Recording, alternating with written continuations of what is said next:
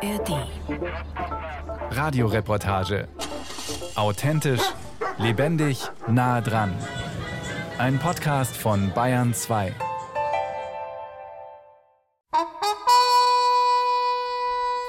So schön, schön war die Zeit. So schön, schön war die Zeit. Ja, für viele war sie schön. Die Zeit Ende der 50er Jahre, als im Bayerischen Rundfunk ein paar Frauen das Notizbuch aus der Taufe hoben.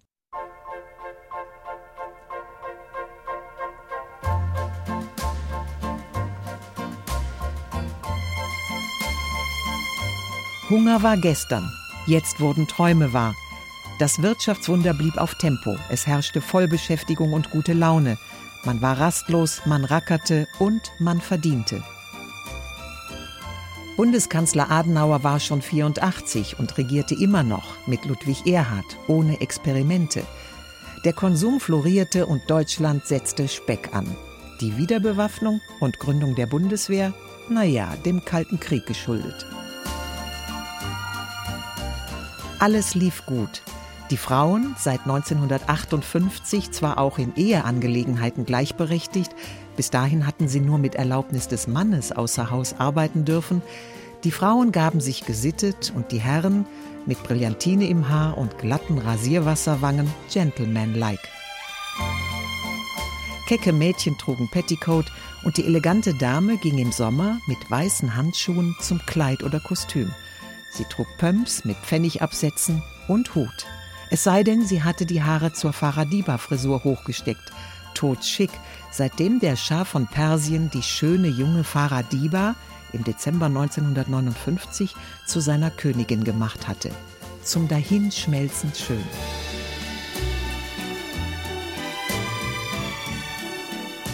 Das war die Zeit, als in einem kargen kleinen Büro im Münchner Funkhaus am Rundfunkplatz ein paar Journalistinnen fanden, das Programm für die Frauen müsse ein bisschen moderner werden. Hier ist der Bayerische Rundfunk mit seinem ersten Programm. Natürlich, wir sind auf Bayern 2, aber die Stationsansage ist authentisch von 1960. Für den Platz, den das Notizbuch bekam, auf Bayern 1 also und zum ersten Mal eben am 3. Mai 1960, einem Dienstag, Sendezeit morgens um 10 nach 8. Schade, dass die Themamusik der ersten Notizbuchsendungen nicht mehr existiert. Im Schallarchiv gibt es nicht mal einen Mitschnitt vom ersten Notizbuch. Andere Sendungen waren wichtiger. Aber die Manuskripte von damals, die haben wir gefunden. Eingeheftet in dicke, hellblaue Akten aus Pappe, aus ganz dünnen Blättern. Damals hat man beim Tippen ja noch Pauspapier zwischen die Blätter gelegt, um ein Manuskript beim Schreiben gleich zweifach zu haben. Kopierer gab's ja noch nicht. Diese Blätter also haben die Frauen der allerersten Notizbuchstunde nahezu fehlerfrei engzeilig vollgetippt. Die Redakteurinnen und freien Mitarbeiterinnen des Frauenfunks, so hieß die Abteilung 1960. Die Frauen waren Lore Walb, Lieselotte Adam, Emmy Heilmeier, Irene Stahl und Johanna Schmidt-Grohe, die bis vor wenigen Jahren noch regelmäßig im Notizbuch zu hören war. Wir können also zumindest nachlesen, wie die erste Sendung vom 3. Mai verlief. Und die Zwischenmusik können wir nach den alten Angaben wieder spielen. Und das machen wir jetzt. Wir rekonstruieren das Notizbuch nach den Originalmanuskripten vom 3. Mai 1960 um 8.10 Uhr. Hier ist der Bayerische Rundfunk mit seinem ersten Programm. An dieser Stelle fehlt also die alte Originalmusik der Hausfrauensendung. Guten Morgen, liebe Hörerinnen. Wir bringen die Sendung für die Hausfrau. Halt, halt, stimmt doch gar nicht. Ja, alles neu, alles neu macht der Mai. Ja, alles neu macht der Mai. Macht die Seele frisch und frei, auch die unsere. Die Hausfrau ist tot, es lebe die Hausfrau. Was täte er auch ohne sie? Und andererseits, was täte sie ohne ihn? Es gibt doch so vieles im Leben, was beide berührt, was beide angeht, womit beide fertig werden müssen. Vielleicht können wir Ihnen mit unserem Rat manchmal helfen. Jedenfalls werden wir uns alles Wichtige für Sie in unserem Notizbuch vormerken. Und hier fehlt noch die Notizbuchmelodie. Das Notizbuch. Eine Sendung für Sie und ihn. Das Erste, was Sie sich notieren können, wäre unser Sommerprogramm, über das Ihnen jetzt Lore Walb einige Worte sagen wird. Und Ilse Neubauer liest jetzt, was Lore Walb damals gesprochen hat, die neue Leiterin der Abteilung Frauenfunk. Verehrte Hörer, Sie werden manches altbewährte wiederfinden und manches Neue vielleicht begrüßen. Zum Beispiel, dass wir in unserer Sendung von 8.10 Uhr bis 9 Uhr mehr Musik bringen und dass wir Ihnen etwas später im Sommer einen kleinen Seelenknicke präsentieren, sozusagen einen seelischen Benimmkurs. Aber bitte verstehen Sie uns richtig, mit ganz leichter Hand. Es ist natürlich nicht nur für Sie, verehrte Hörerinnen, gedacht. Das Notizbuch wird 50. Das stimmt und stimmt nicht. Irene Stahl von 1956 an eine der Säulen des Frauenfunks. Richtig ist, dass die Sendung, die es schon seit den 50er Jahren in der Abteilung Frauenfunk gab, zunächst für die Hausfrau hieß und dann kam 1959 Lore Walb. Die hat dann den Titel Das Notizbuch, eine Sendung für sie und ihn eingeführt. Im ersten Notizbuch wurden nur Manuskripte verlesen, unter anderem über teure Butter. Natürlich jene Lücke, die von den Butterpreisen in ihre Haushaltsrechnung gerissen worden ist. Aber wie lange und nach der eher ungnädigen Betrachtung der EWG und ihren Einfluss auf den Butterpreis folgte die Kritik eines Kochbuchs zum, ja, so steht's da, eines Kochbuchs zum Aufhängen. Es ist wirklich zum an die Wand hängen, dieses ungarische Kochbuch. Der Vorteil ist unerfindlich, denn es handelt sich keineswegs um einen Kochkalender, um ein Rezept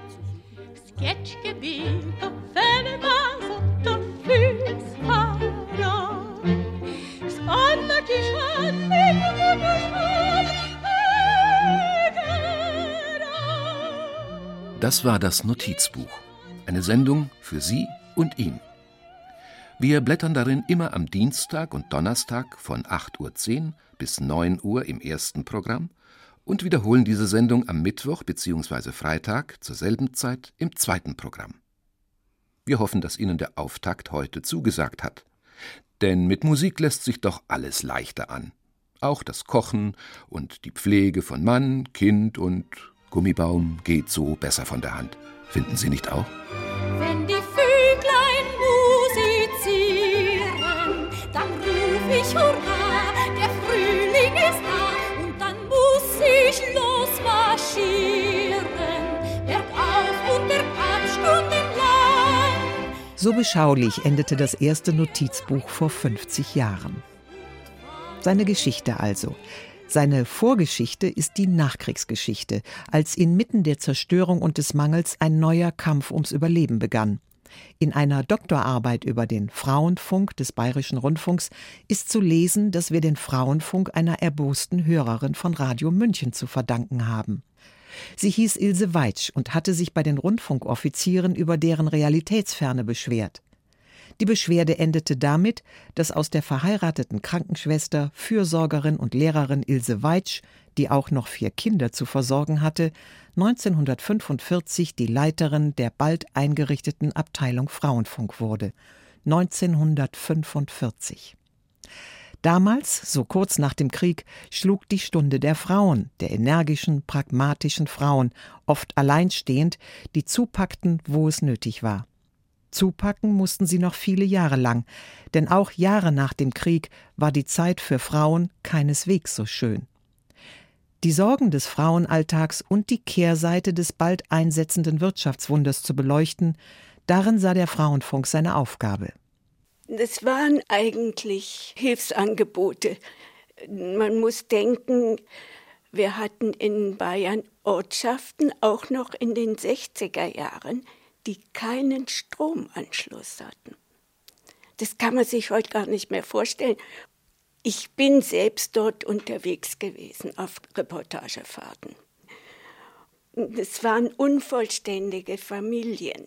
Es waren so und so viele Männer nicht zurückgekehrt oder Spätheimkehrer, was entsprechende Schwierigkeiten dann in der Familie hervorrief. Also Erziehungsratgeber. Wie äh, bewältige ich einen Haushalt, ja? Äh, Dann wurde über das eheliche Güterrecht informiert. Oder 1956 Gespräch zwischen einer Ostberliner und einer Westberliner Hausfrau. Das waren keineswegs nur Kochtopfthemen. Nach dem Tod der ersten Frauenfunkchefin also kam 1959 vom Südwestfunk als neue Leiterin Lore Walb nach München. An die Anfangsjahre im BR hat sie sich einmal in einer Sendung mit Monika Meister erinnert. Als ich zum Bayerischen kam, 1959, in eine reine Frauenredaktion, was ich sehr schätzte, ganz noble Charaktere, Frauen, die nie in einer unguten Weise rivalisierten sich gegenseitig anerkannten. In dieser Zeit war Politik strikte verboten. Also der Programmdirektor sagte mir damals, Sie können sich mit sozialen Fragen befassen, das erwarte ich von Ihnen, aber Sozialpolitik, das können die politische Redaktion, das ist nicht Ihre Sache. Also wir waren vollkommen eingegrenzt.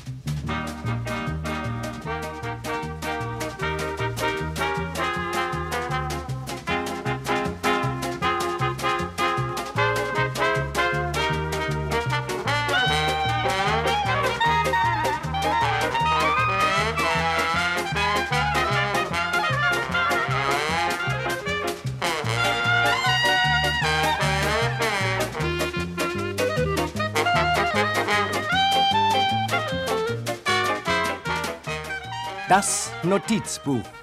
Eine Sendung für Sie und ihn.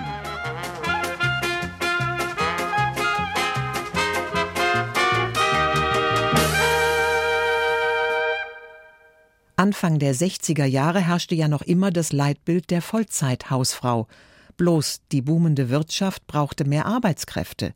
Also besann man sich auf das Reservoir der Frauen, führte die Teilzeitarbeit ein und man holte bald schon auch Gastarbeiterinnen nach Deutschland.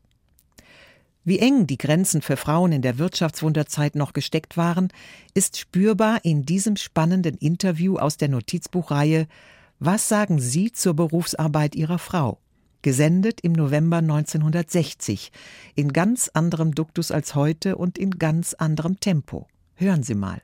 Der Ehemann, den ich Ihnen heute vorstelle, ist ein junger Autor.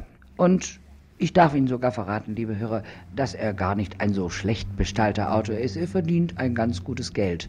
Dennoch ist mir bekannt, dass seine Frau berufstätig ist. Das heißt, sie arbeitet wohl halbe Tage, so ist es doch, nicht? Ja, genau nachmittags. Darf ich Sie mal fragen, warum tut Ihre Frau das?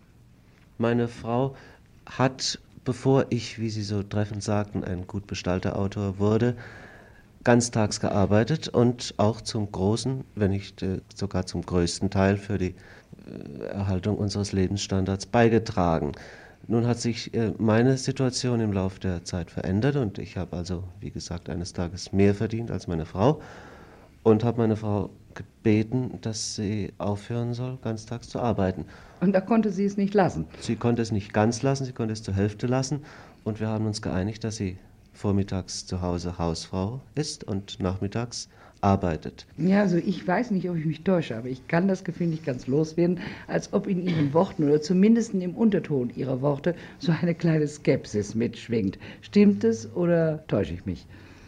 Ja, also meine eigentliche Ansicht ist im Grunde genommen, dass ich meine Frau ganz zu Hause haben möchte.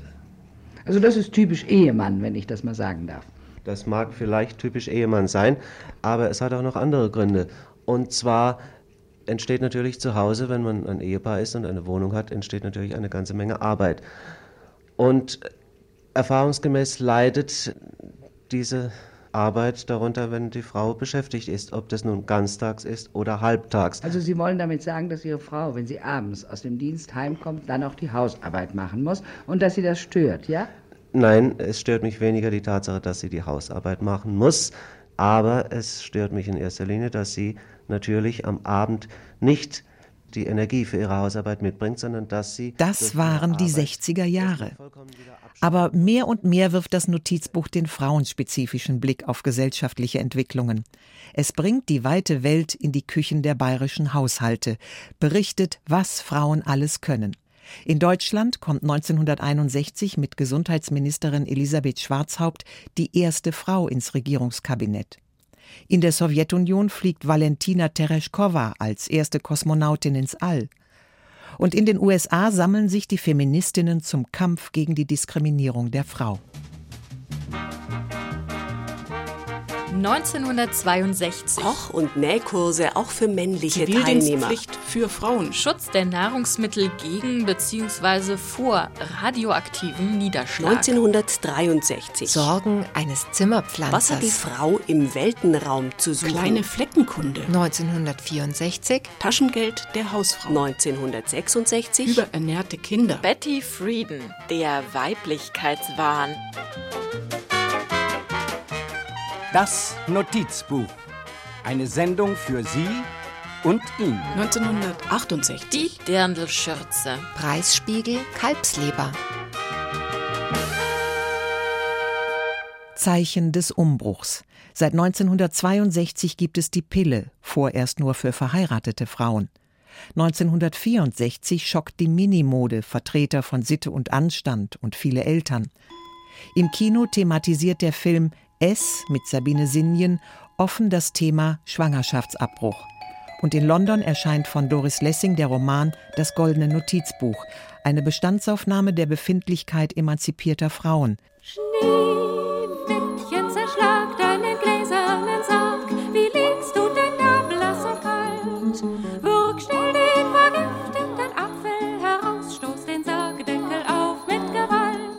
Und mit der Popmusik scheint die Jugend außer Rand und Band zu geraten.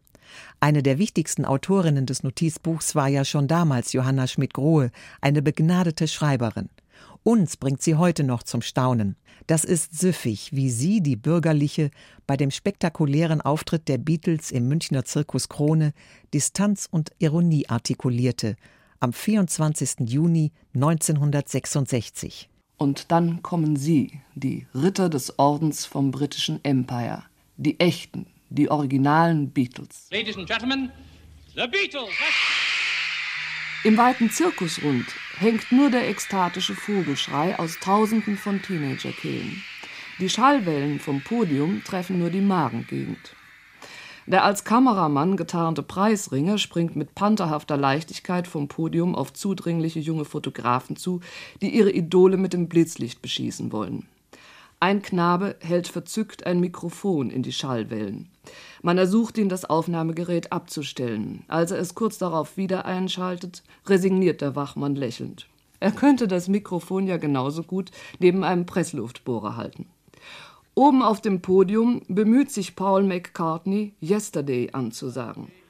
Der Vogelschrei sirrt neu. And this song's called Yesterday.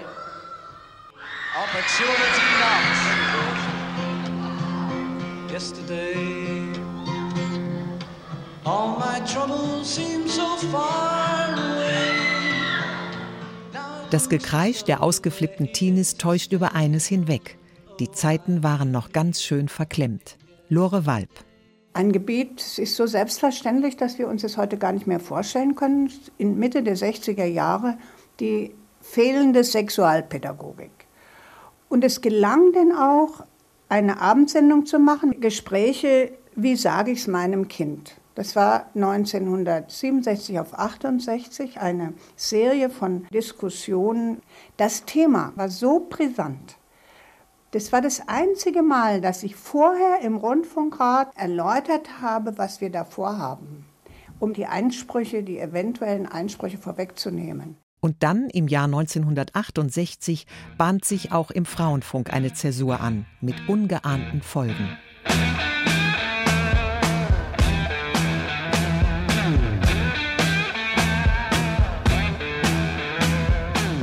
2. Juni 1967.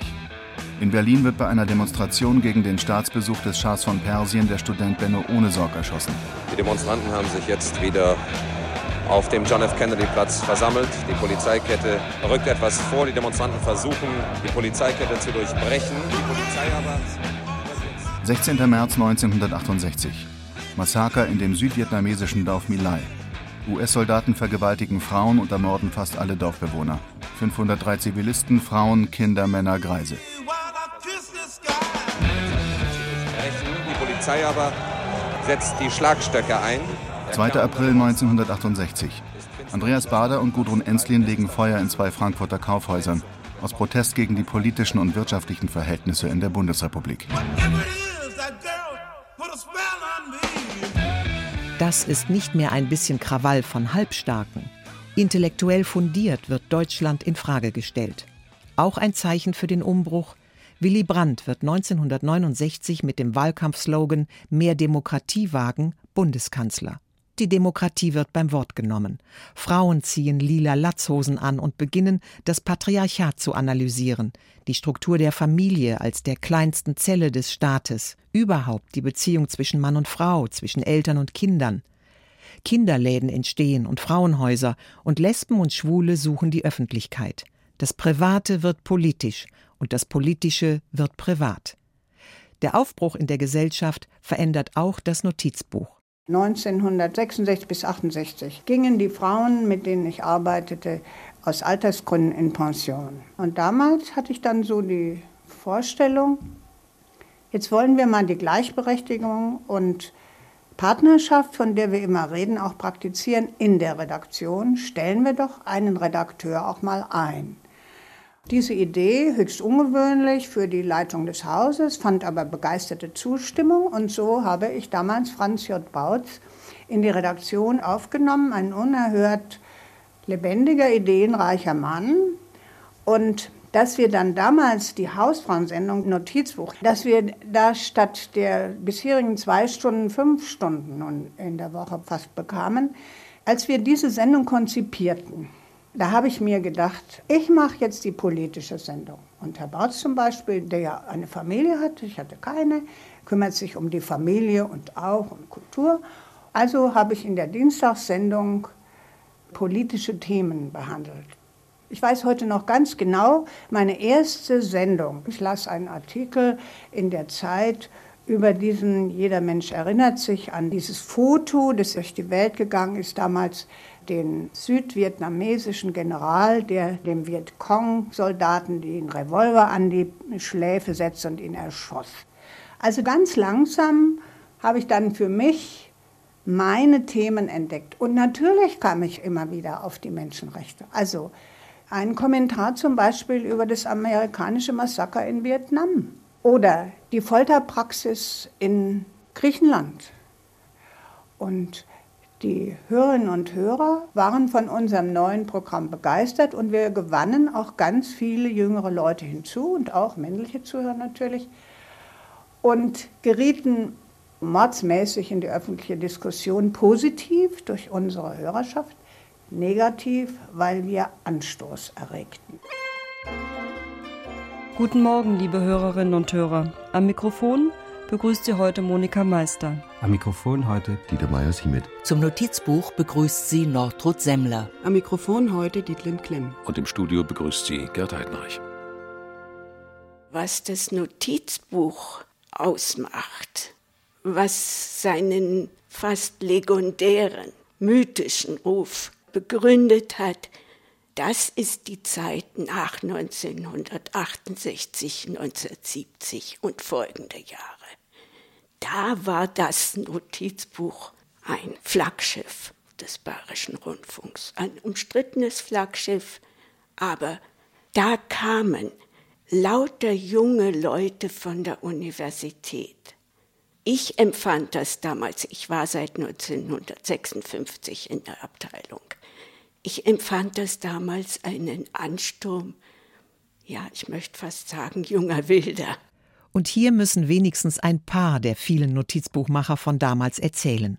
Nordrut Semmler, Franz J. Bautz, Monika Meister, Lore Walb und Dietlind Klemm. In der Journalistenschule, das war 1970, da hatten wir im Fach Politik einen Kommentar zum Thema Gewalt zu schreiben.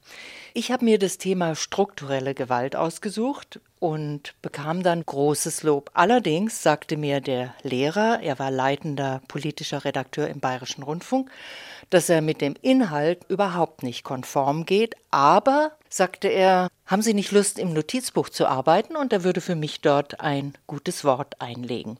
Und im Frühjahr 71 habe ich dann dort volontiert und bin in dieser Redaktion geblieben. Also natürlich durch diese Mitarbeiter, die ich da gewonnen habe, kam auch ein neuer Geist herein. Das waren erstens schon jüngere Leute.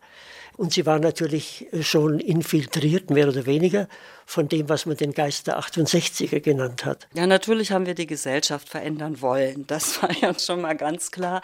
Na, ich glaube, das Neue war auch, dass eine Sendung, die sich schon einfach von der Sendezeit her an Hausfrauen richtete, in dieses Leben die gesamte Gesellschaft hineinzutragen. Also nicht mehr zu separieren, da ist der Haushalt, Familie, sondern in dieses Leben hineinzutragen, jede gesellschaftspolitische Frage, die sich gestellt hat oder auch Kultur, Feuilleton. Das war das Spannende am Notizbuch, dass nichts ausgespart blieb. Es war eigentlich alles unser Thema. Ich wollte, dass die Frauen nicht auf diese alte Frauenrolle fixiert werden. Sie mussten da herausgebracht werden. Da war ich mir einig mit Lore Wald. Und ich muss dazu sagen, natürlich meine eigene Frau war sehr daran interessiert, dass ich das machte, mit allen Risiken, die damit verbunden sind, wenn man die Frau, die neben einem lebt, eigentlich ermuntert, sich gegen ihren Mann durchzusetzen. Also der schönste Hörerinnenbrief meines Lebens war, mein Mann hat mir verboten, Ihre Sendung zu hören wegen Aufwiegelung zum Denken. Vielleicht war das auch das Aufregende und auch Unerhörte, weil wir da Tabus gebrochen haben, weil wir Themen angesprochen haben, die nirgendwo anders thematisiert wurden. Also ob das jetzt Emanzipation war, ob das Paragraph 218 war, ob das das Thema Schule war, ob das diese ganzen Themen aus dem psychischen Bereich Selbstmord, Depression. Es ging viel um soziale Gerechtigkeit, es ging um Verbesserung der Arbeitsplätze. Es war ja, eine Tür hat sich geöffnet, die war journalistisch geradezu paradiesisch. Da konnte man überall Neuland betreten, übrigens auch bei dem Thema sexueller Missbrauch. Also insofern war viel Tabubruch dabei, viel Aufbruch und auch wirklich größte Begeisterung, jetzt diese Themen auch behandeln zu dürfen. Nein, der große Unterschied war auch, dass wir nicht mehr über, sondern mit den Menschen gesprochen haben. Dass wir also nicht mehr den Jugendamtsleiter, sondern betroffene Jugendliche zu Wort haben kommen lassen. Und man darf ja nicht vergessen, wir waren ja ein Teil dieser Aufbruchsgesellschaft. Also dann gab es die kritischen Sozialarbeiter, dann gab es kritische Mediziner. Also wir waren so eingebettet in eine allgemeine Aufbruchsstimmung und konnten uns auch da ja viel mehr Gesprächspartner, Gesprächspartnerinnen suchen, die auch so von unten kamen. Also ich glaube, das Gefühl war, wir von unten beschreiben, wie das Leben ist und lassen uns das nicht mehr von oben vorsetzen. Von den Experten, von den Hierarchien, sondern dass auch Namenlose zu Wort kamen. Natürlich war nicht jeden Tag Rabatz im Notizbuch. Immer gab es auch die üblichen Themen wie Service und Ratgeber. Aber neu ist eben auch, dass ausdrücklich Betroffene jetzt im Notizbuch zu Wort kommen. Inzwischen übrigens in der Zeit von 10 bis 11 Uhr. Das Notizbuch wird Forum, eine Börse für alternative Lebensentwürfe und geht nah dran an Missstände. Ein Beispiel Heimerziehung. Das Notizbuch sendet im April 1970 eine Diskussion, an der namenlose Betroffene naturgemäß nicht teilnehmen können. Also hat man eine Frau eingeladen, die einen guten Namen hat als deren Fürsprecherin. Man kennt sie als die Journalistin Ulrike Meinhof. In das Schussfeld der öffentlichen Kritik geraten ist insbesondere die Heimerziehung, und von der werden wir heute zu reden haben. Äh, es ist der Absicht nach eine Hilfe. Das soll ja auch der schöne Name Fürsorge äh, kennzeichnen. Dagegen haben Sie gleich was zu sagen, Frau Meinhof. Ja, Sie sagen löbliche Absicht des Staates und Sie sagen, Fürsorgeerziehung soll nicht als Strafe empfunden werden. Aber wenn man sich ansieht, wie die Verhältnisse in den Heimen sind, dann kann sie ja gar nicht anders als als Strafe empfunden werden. Insofern würde ich schon sagen, dass das so ein bisschen ein verschleierndes Geschwätz ist, wenn man sagt, kein Strafcharakter, löbliche ja. Absicht des Staates und so ja. weiter. Also ich möchte zum Beispiel mal sagen, wir haben hier Herrn Dr. Weiland am Tisch aus dem Karlshof in Wabern. Und da wissen wir eben, da gibt es eine geschlossene Abteilung. Da wissen wir, da wird geprügelt. Da wissen wir, da gibt es Fußtritte und Schimpfworte. Äh, da wissen wir einfach, dass die unglaublichsten Sachen passieren. Und der Ruf des Karlshofes ist halt auch der, dass die Erzieher dort eben keine Erzieher, sondern eigentlich Bullen sind.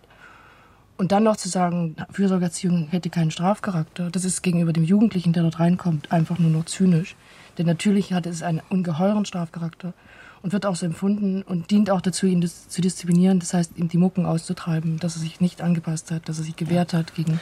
Äh, gegen gleich muss Herr Weiland dazu etwas sagen, aber vielleicht. Äh, es wird Tacheles geredet im Notizbuch. Das ist ein neuer Ton. Selbstbewusst, fordernd und gänzlich unverklemmt. Sind Sie noch zärtlich miteinander? Das schon einmal. Alle 14 Tage, vielleicht drei Wochen. Wenn sie gut gekocht nachher ich ja wieder ein bisschen Ski. Gell? Und ist Ihre Frau zärtlich zu Ihnen? Ja, das schon, muss ich schon sagen. Weil sie ein bisschen streichelt oder sonst was nicht. Haben Sie das gern? Ja, was will man denn machen? Welche Rolle spielt für Sie die Sexualität? Fast gar keine. Wissen Sie, das sind Dinge, die mich nicht so doll interessieren. Das heißt, Sie sind nicht gern mit jemandem zusammen? Oh, das will ich nicht sagen. Aber? Für mich spielt die Zärtlichkeit die größere Rolle. Und wie ist es mit der Sexualität zwischen Ihnen und Ihrem Mann? Na, also sehen Sie mich an, wie alt ich bin.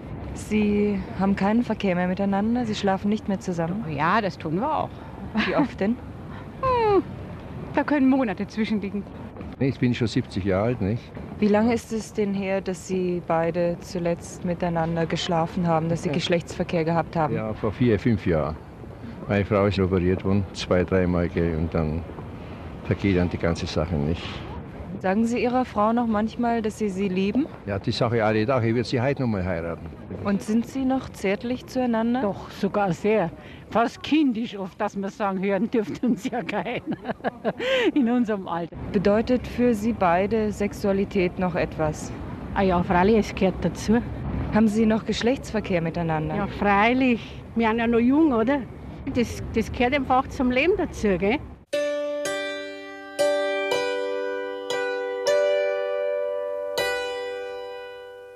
Hier ist der Bayerische Rundfunk mit seinem ersten Programm. Es ist jetzt 10.30 Uhr, halb elf.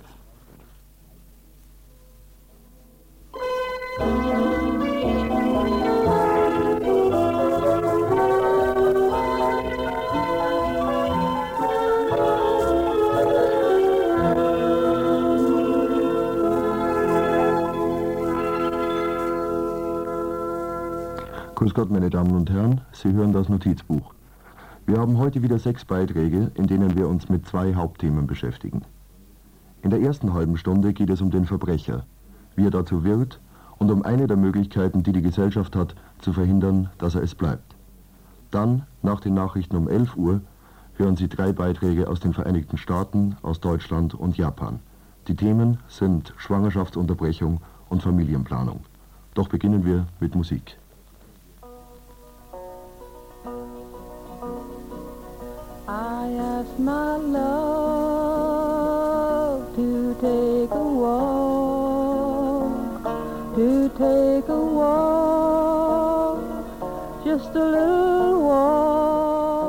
Das Notizbuch war eine Sendung, wo man Menschen erreichte, bei denen es auch wirklich wichtig war, sie kritisch aufzuklären, sie in kritische politische Diskussionen zu verwickeln, etwas zu hinterfragen, etwas ähm, anders darzustellen, als die offizielle Politik es darstellte.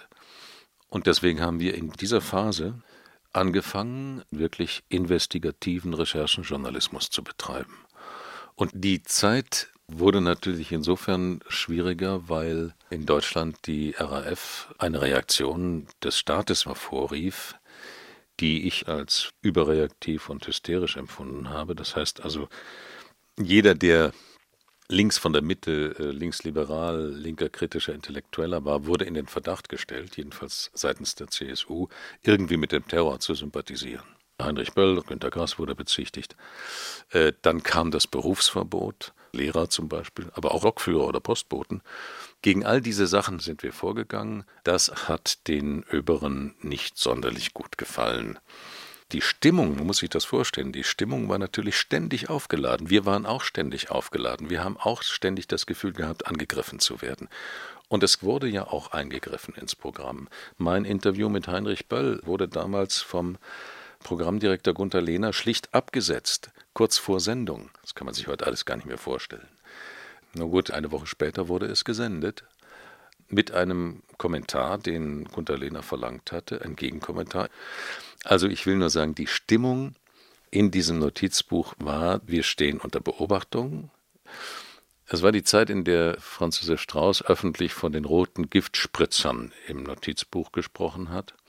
Und das wurde uns dann so allmählich klar, also nicht nur den Freien, auch der Redaktion, auch Lore Walb, auch Franz J. Bautz, dass die versuchen werden, ja, als Alt-68er sage ich mal, einen Gang durch die Institutionen anzusetzen. Das heißt, dass sie versuchen werden, nachdem sie uns nicht vom Mikrofon wegbekamen, die Redaktion aufzurollen und einfach anders zu besetzen.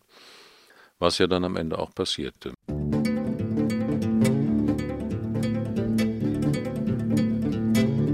Das Notizbuch. Eine Sendung des Familienfunks. Am 1. Juni 1979 wird die Position an der Spitze des Familienfunks vakant. Die Leiterin Lore Walb geht in Pension. Die Mitarbeiter vom Notizbuch hoffen auf eine weibliche Nachfolge. Mindestens vier qualifizierte progressive Frauen haben sich beworben, alle mit jahrelanger journalistischer Erfahrung im Familienfunk. Auch die großen Frauenverbände fordern vom Intendanten, wieder eine Frau zu benennen. Sehr geehrter Herr Föth, der Deutsche Frauenrat ist der Zusammenschluss. Sehr geehrter Herr Intendant, was mich als Generalsekretärin des Dachverbandes evangelischer Frauen unser großes Befremden zum Ausdruck zu bringen. Frauenvereinigung der CDU ist eine darüber Frau betroffen, als Nachfolgerin darin eine unverständliche. Entscheidung gegen die warum in einer Anstalt öffentlichen Rechts so eklatant gegen den Grundsatz der Gleichberechtigung verstoßen wird. Es nützt nichts. Ich war damals die Jüngste im Notizbuch und erinnere mich an die Unterstützung, die das Notizbuch von außen erfuhr. Durch die Verbände, die Millionen von Frauen repräsentierten. Durch Abendzeitung und Süddeutsche Zeitung, die im Vorfeld der Entscheidung ständig übers Notizbuch berichteten. Durch die Hörerinnen und Hörer, deren Briefe in Waschkörben beim Intendanten landeten. Es nützte nichts. Das Haus beruft an die Spitze des Familienfunks schließlich einen Mann aus der Wissenschaftsredaktion, der sich nicht einmal beworben hat. Was ihn qualifiziert, er ist konservativ und er ist kampflustig. Udo Reiter, 41 Jahre alt, heute Intendant des Mitteldeutschen Rundfunks in Leipzig. Wir vom Notizbuch fürchteten, er tritt an, um die Sendung ihrer besonderen Merkmale zu berauben. Er wird sie ruhig stellen, als Störfaktor ausschalten. Udo Reiter, in seiner heutigen Position als MDR-Intendant viel unterwegs, hat am Telefon seine Erinnerung an die Notizbuchwende beigesteuert. Seine Bemerkung vorweg. Das Notizbuch war eine extrem exponierte Sendung. Es war im ersten Programm zu einer guten Sendezeit am Vormittag und hat von daher schon die Meinungsführerschaft für einen großen Teil unseres Publikums, vor allem für die Hausfrauen, übernommen. Und das ist damals ja auch von vielen, sagen wir es mal etwas spaßig, CSU-Männern besonders unangenehm empfunden worden, weil wenn sie abends heimkamen, müde von der Arbeit, dann haben ihnen ihre Frauen diese emanzipatorischen Ideen vorgetragen, die sie am Vormittag im Notizbuch gehört haben. Äh, das ist etwas spaßig, aber tendenziell war es wirklich so, dass man gerade an dieser Stelle schon auf ein, äh, eine gewisse Pluralität achten musste. Pluralität und Ausgewogenheit werden in jenen Monaten dauernd als Gründe ins Feld geführt, warum schließlich keine der Bewerberinnen die Leitung des Familienfunks übernimmt, sondern Udo Reiter am 1. Januar 1980. Da war eine Gruppe von Journalisten, die wollten nicht nur die Welt schildern, sondern sie wollten sie in ihrem Sinne besser machen und das hatte zur Folge, dass ein Programm entstand, das damals doch als sehr links und emanzipatorisch empfunden wurde. Und das hat mit meinem Verständnis von Journalismus nicht übereingestimmt. Ich habe es, glaube ich, auch nicht ruhig gestellt, sondern geöffnet, und zwar zur Mitte hin. Und dadurch äh, wurde es natürlich insgesamt weniger kampfbetont, das ist sicher richtig. Aber mir liegt jetzt schon dran zu sagen, es war wirklich meine journalistische Überzeugung, dass es nicht unsere Aufgabe ist, gesellschaftspolitisch in eine bestimmte Richtung zu argumentieren und zu agitieren. Äh, es war natürlich auch reizvoll. Es war das erste Mal, dass ich so eine journalistische Aufgabe dann in eigener Verantwortung äh, übernommen habe. Vorher war ich ja nur so ein kleiner Redakteur in der Wissenschaftsredaktion und das hat mich schon gereizt. Das kann ich nicht anders sagen. Am Ende dieser Zäsur haben drei Redakteure den Familienfunk verlassen. Dem freien Mitarbeiter Gerd Heidenreich ist von Udo Reiter die Möglichkeit der Mitarbeit aufgekündigt worden Und Monika Meister zieht sich resigniert vom Notizbuch zurück. Da ich eine der Repräsentantinnen dieses alten Notizbuchs war, hat es mich auch ziemlich hart getroffen. Ich bekam keine Aufträge mehr. Das, was ich machte, wurde so verwässert von der Redaktion, dass ich dann nicht mehr sagen konnte, das kann ich unter meinem Namen veröffentlichen. Ja, ich habe einfach dann schlicht nicht mehr ausreichend meinen Lebensunterhalt und das meiner beiden Töchter verdienen können. Im Jahr 1980 sind die 68er im Notizbuch Geschichte. Vielleicht die Hälfte der Mannschaft bleibt im Notizbuch. Neue Redakteure und Redakteurinnen kommen und gehen. Peter Hausmann zum Beispiel. Er ist heute Chef des Bayern-Kuriers. Leiterinnen des Familienfunks sind vorübergehend Hannelore Beckmann und Elke Genron. Und im Rahmen einer Programmreform wird das Notizbuch später zu Bayern 2 wechseln. Es kam und blieb Hubert Fritz aus der Bayern-Abteilung. Eigentlich hat mich zum Notizbuch gar nichts hingezogen. Und dann kam der Ruf des Hauses und hat mich dann sozusagen dorthin gezogen. Das Notizbuch hatte so einen gewissen Ruf. Es war immer Unruhe. Und ich war eigentlich mehr ein ruhiger Mensch.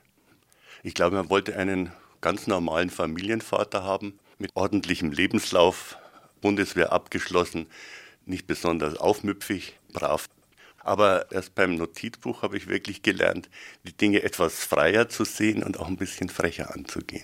Aber das Notizbuch sah nun tatsächlich anders aus. Im BR-Programmheft war zur Erneuerung des Notizbuchs zu lesen: Umfragen haben ergeben, dass bei den Notizbuchhörern Gesundheitsthemen und Beiträge für die ältere Generation besonders gefragt sind. Der Mittwoch wird daher in Zukunft ganz für diese beiden Themenkreise reserviert sein. Die Alten wollen ja nicht alt genannt werden, die Jüngeren wollen sich nicht mit dem Älterwerden auseinandersetzen. Und da haben wir einige Eiertänze veranstaltet, um eine Sendung für Ältere zu machen, die auch so mit seltsamen Titeln dann äh, belegt wie Lebensmitte, Lebenswende, was ja auch nicht gerade einladend ist. Aber das Thema war immer schon wichtig im Notizbuch, aber dass es so schwerpunktmäßig, regelmäßig behandelt wurde, das kam erst in den späteren Jahren dann. Äh, ein ganz großes Problem waren immer die Pflegefälle, wie geht man mit Pflege um. Das war lange ein Tabu in der Gesellschaft. Man hat nicht darüber gesprochen. Man hat auch nicht an die Angehörigen gedacht, wie gehen die damit um. Das war, glaube ich, ein ganz wichtiger Schwerpunkt, dass man das offen beredet hat. Deutlich gezeigt hat sich auch, dass gerade in den Vormittagsstunden ein starkes Phone-in-Bedürfnis besteht. Das heißt, dass viele Hörer Zeit und Lust haben, den Sender anzurufen, um ihre Erfahrungen, Ansichten und Sorgen mitzuteilen. Der Familienfunk wird auf dieses Bedürfnis reagieren und den Montag zum Hörertag machen. Wir können nur staunen, dass auf einmal ein Pfarrer im Notizbuch Ratschläge fürs Leben gibt, in der Anrufsendung am Montag. Es ist der Seelsorger der Nation, Pfarrer Sommerauer. Allerdings im Wechsel mit einem Familientherapeuten unter dem Titel Was sagen Sie dazu? Auch diese beiden Sendungen werden populär.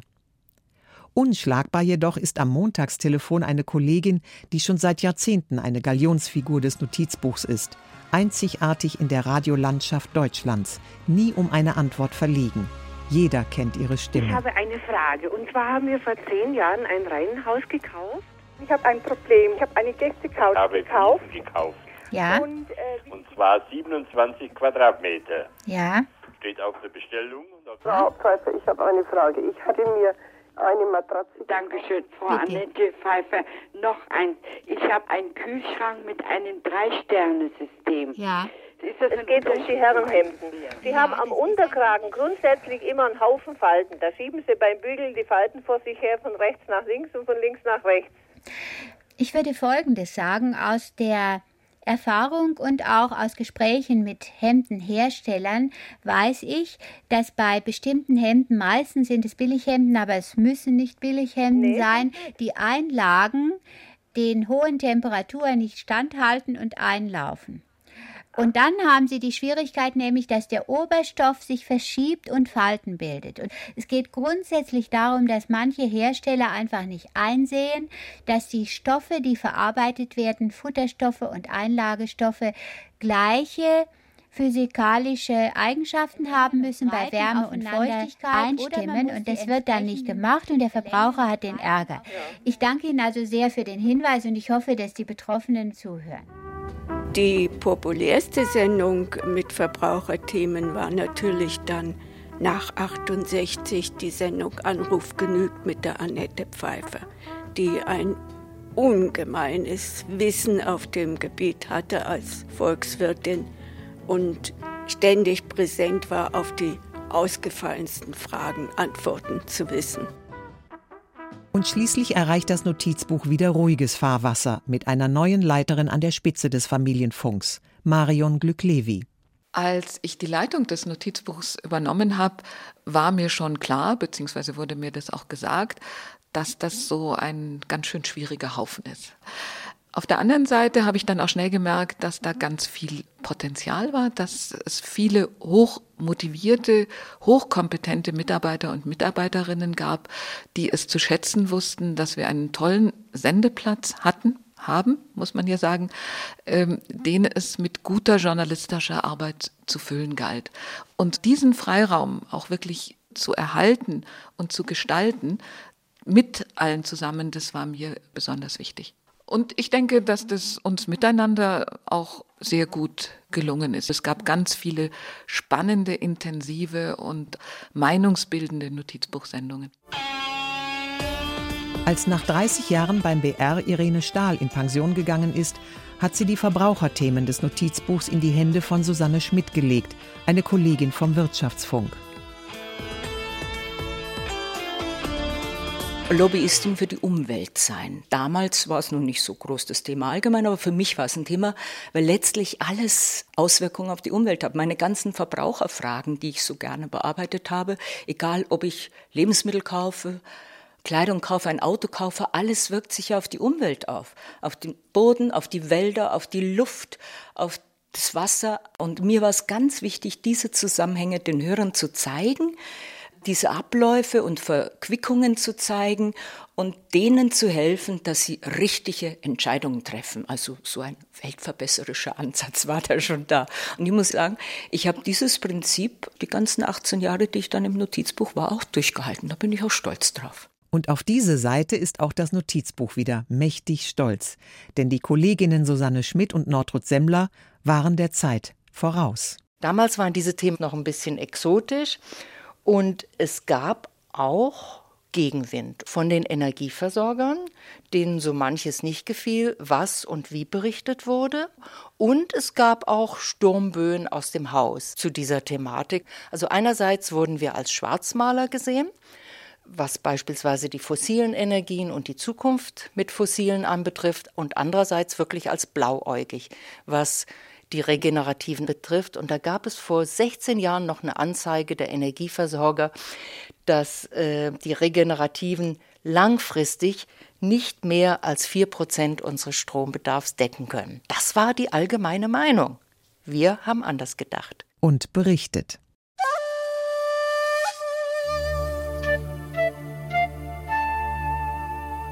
Das Notizbuch eine Sendung des Familienfunks. So ist das Notizbuch im 21. Jahrhundert angekommen. Und wenn Sie nicht gestorben sind, dann. Aber nein, ich habe Ihnen, liebe Hörerinnen und Hörer, ja kein Märchen erzählt, sondern die wahre Geschichte von 50 Jahren Notizbuch, das nicht stirbt, sondern das sich nur immer wieder erneuert. Immer ein Abbild seiner Zeit. Bayern 2 Notizbuch es ist dicker geworden, ja, weil es heute zwei Stunden dauert, aber es hat keinen Speck angesetzt. Drei Abteilungen liefern heute dem Notizbuch zu. Außer dem Familienfunk die Abteilung Wirtschaft und Soziales und Landwirtschaft und Umwelt. All die jungen Kolleginnen und Kollegen sind wie wir früher begeistert bei der Sache. Der kreative Prozess ist ungebrochen. Nach jedem Notizbuch gibt es in der Redaktion erstmal Sendekritik. Und beim Feature, es war alles drin, was mich massiv gestört hat, wo ich aber selber das Forschung, und zwar diese Studie. Das ist eine Arbeitgeberstudie. Hätte ich mir gewünscht, dass da viel kritischer mit umgegangen wird. Und jede Sendung, jedes Thema hat eine intensive, lange Vorbereitungszeit. Guten Tag, mein Name ist Eleni Liadu vom Notizbuch. Wir bereiten eine Sendung vor zum Thema Benachteiligung von jugendlichen Migranten auf dem Ausbildungsmarkt. Dann gibt es noch eine Baustelle, das ist der Schluss der Sendung, kurz vor zwölf. was wir von Kindern Hallo, Servus. Der Ludwig ist da. Ich hätte ganz gern noch ein Stück von dir gehabt über alte Speisekartoffeln, die bei uns fast verschwunden sind. Ja, hallo, hier ist Ulrike Hagen, Bayerische Rundfunkredaktion Familie. Ich plane gerade eine Sendung Notizbuch zum Thema sexueller Missbrauch. Ja, grüß Gott, Grammes vom Notizbuch. Sie hatten bei uns auf unser Verbrauchertelefon gesprochen wegen Ihres Ärgers mit Ihrem Telefonanbieter. Ich wollte Ihnen nur sagen, wir würden uns um Ihren ich Fall verstehe kümmern. eigentlich nicht, Allerdings da müssten wir mal eine Sendung drüber machen, warum es einigen Kliniken gelingt, genau. sich zu vernetzen Ja, und auch richtig die Experten aufs Land zu holen und anderen überhaupt nicht. Weißt du noch, wie wir da in Niederbayern bei den Kliniken waren? Bayern 2. Notizbuch. Wir sind nach wie vor ganz nah dran am Menschen. Wir machen alle Themen, die Menschen bewegen. Und um jetzt mal jemanden zu zitieren, nämlich die Hannah Arendt, die nicht nur Philosophin ist, sondern auch schon für den Frauenfunk Texte geschrieben hat, die sagt, dass Politik zwischen den Menschen entsteht. Und genau da versuchen wir hinzugucken. Also wir versuchen die Politik immer wieder aufzubrechen und zu sehen, politische Entscheidungen, was heißt das eigentlich für die Leute? Und bei unseren Sendungen ist natürlich immer ganz viel Herzblut mit dabei. Wir sind alle leidenschaftliche Radiomacher. Aber es ist auch viel Wissen dabei, viel Gewissenhaftigkeit, mit den Themen umzugehen und natürlich sehr gewissenhaft mit den Menschen umzugehen. Denn die stehen ja immer im Mittelpunkt unserer Sendungen. Und dabei hoffen wir natürlich auch immer, die Welt noch ein bisschen besser zu machen.